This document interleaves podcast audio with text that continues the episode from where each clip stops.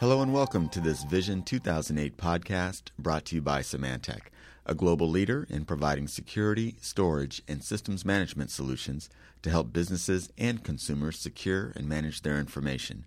I'm your studio host, Wendell Davis, and joining me on the phone today is Suzanne Dickson, Senior Director of Product Marketing in the Security and Compliance Management Group at Symantec. Suzanne, thanks for taking the time to call in this morning. Yes, definitely. Thanks for having me. So, Suzanne, this week at Vision, Symantec announced two significant updates to its compliance process automation solutions in support of emerging IT GRC initiatives. Earlier, I spoke with your colleague Jitesh Chinchani to get an update on the new features and functionality in Control Compliance Suite 9.0 and Symantec Security Information Manager 4.6.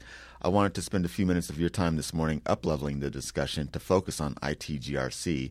So, to get us started here, perhaps you can address the big question, and that is what is ITGRC specifically? Yeah, that, that's definitely the, the question of the day. There's a lot of buzz and noise about uh, IT GRC. So let me start by just um, explaining what the acronym stands for. So um, ITGRC, the G stands for governance, the R for risk, and C for compliance. And um, so I think if you get a room full of people, you know, and ask them to define ITGRC, you'll, you'll definitely get uh, different definitions. But I think most people would generally agree that uh, ITGRC is about getting the IT group aligned with the rest of the organization. Suzanne, tell me what's happening in the marketplace that's causing companies to pursue this ITGRC approach.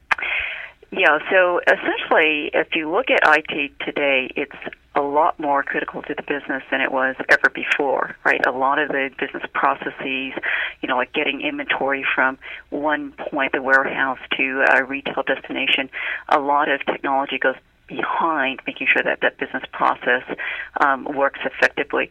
And so, because IT is so important to the business, there's a lot of visibility into, you know, is IT aligned with our business objectives? What's critical? And is IT managing any particular risk that the technology itself might represent in terms of, um, you know, that could cause any disruptions, if you will, to those business processes. Um, so a lot of it is just the importance of IT itself, and uh, the other aspect of it is just an increase in the number of uh, mandates, right? So whether these are external regulations like SOX or the payment card industry um, standard, those mandates themselves fundamentally really are focused again on making sure that there's good governance in these companies to do the right thing to make sure that you know they're protecting their intellectual property or if they're responsible for consumer information that they're protecting that as well so increase in mandates external mandates and uh, internal mandates are really what's driving IT GRC. So, Suzanne, explain where it is that Symantec comes in here. Uh, how are these compliance process automation solutions that Symantec has announced today uh, going to help a CIO who's trying to build a mature IT GRC practice? So we talked about how um, you know IT governance is about making sure that IT is aligned with the business. It's doing its job to make sure that it's managing any risk to the business from a technology perspective. And one way that companies can achieve that is through um, having the right set of policies and controls in place. Uh, so I'll give you an example of a control. Right, user access. We want to make sure that our employees are aware of who should have access to critical information and who should not. So there are policies about user access, and then there are controls to make sure that that policy can in fact be enforced the challenge that a lot of companies have in terms of compliance is that a lot of these steps, like determining, you know, what are the controls that I need to have in place, um, are they the type of controls that these external requirements are um, asking of me. So, for example, with SOX, I'm supposed to protect financial information. What are the controls that I need to have?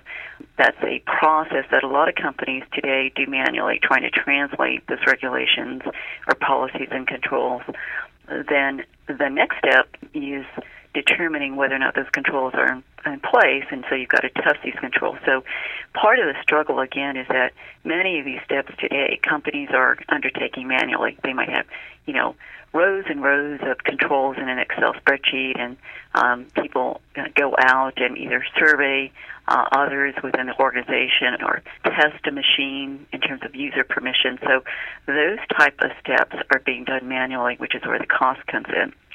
So at Symantec, what we've done is we have helped our customers automate these compliance processes. Everything from first helping them to translate those regulations and standards, mapping them to their policies, then testing those controls, and then if there are problems or deficiencies, we'll help them understand how they can remediate those. And then finally, we give them the visibility in terms of where do they stand vis-a-vis their um, compliance and, and from a posture. And I think what's exciting about our new product, Control Compliance Suite 9.0, that we're announcing is that uh, we've added some capabilities that allow the IT organization to align with business through a process of looking at these controls from a risk perspective and compliance from a risk perspective, right? Because we had a lot of customers struggling with, you know, what's the right balance between checking these controls to see if we're compliant with the regulations versus understanding that control is really necessary from a risk perspective. So a lot of new enhancements have gone into our Control Compliance Suite 9.0 product to provide that risk component to allow IT to have that dialogue with the business owner to say, hey, you know, these are the controls we think we need to have in place to you know, properly secure this, you know, business process. What do you think? And have that dialogue and that visibility. So that's really exciting about uh, new enhancements uh, in CCS 9.0. The other um, enhancements that we've added to our Control Compliance Suite 9.0 product is more visibility into asset, right? Because it's about protecting company information assets, uh, whether that's consumer credit card information or patient health information. So we've really um, provided more opportunity for the customer to understand their assets. And then the last thing is that uh, when you look at something like IT governance, risk, and compliance, you're really having to deal with lots of different people within the organization, from IT to um, IT security and risk, compliance, HR, legal. So you've got to really have the ability to manage this workflow between all the different key stakeholders. So in our Control Compliance Suite 9.0 product, we've added workflow capabilities. And then the last thing is we have an integrated platform that allows these customers to deploy within their existing environment, whether they want to use agents or go agentless. So, with all that said, I guess the next logical question is Does this ITGRC approach actually work? Yeah, and I think early on, um, you know, particularly from a regulatory perspective, there were you know questions about, gee, you know, am I again just doing this to pass the audit, and you know, are there any real business benefits, right? And uh, if you look at the data from the IT policy group, which is a consortium of companies such as Symantec and ISACA and IIA and uh, EY, this research of companies globally has really shown that there are business benefits to ITGRC. So benefits such as less data loss, right?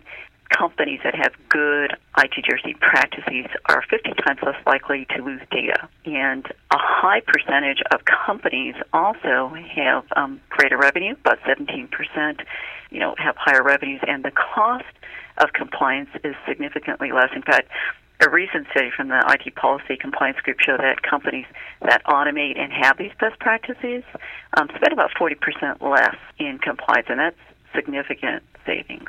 Definitely some convincing research, Suzanne. Uh, hey, listen, we're almost out of time. Before I let you go, uh, any closing thoughts you want to leave our audience with regarding ITGRC? Yes, definitely. So you know, there's lots of debate about what it means, but it's clear that this is an important issue. Companies are dealing with this today. They understand how important IT is, the fact that they need to align with the business. So ITGRC is real. What's important is getting that alignment between IT and the business, and companies can accomplish this through a good risk and compliance management program and processes, making sure they have the policies in place to demonstrate that alignment. And what's key is having um, an, a way to automate these compliance processes so that they can keep the costs down and you know ensure consistency in reporting. And as a lot of the data that you know I shared with you from the IT policy group shows, there are clear business benefits. You know, increased revenue, fewer incidents, and data loss. Senior Director of Product Marketing in the Security and Compliance Management Group at Symantec, Suzanne Dickson. Suzanne, thanks for your time this morning. It's always a pleasure talking to you, and thanks for calling in. You're welcome. And as always, thank you for downloading and listening to another Vision 2008 podcast brought to you by Symantec.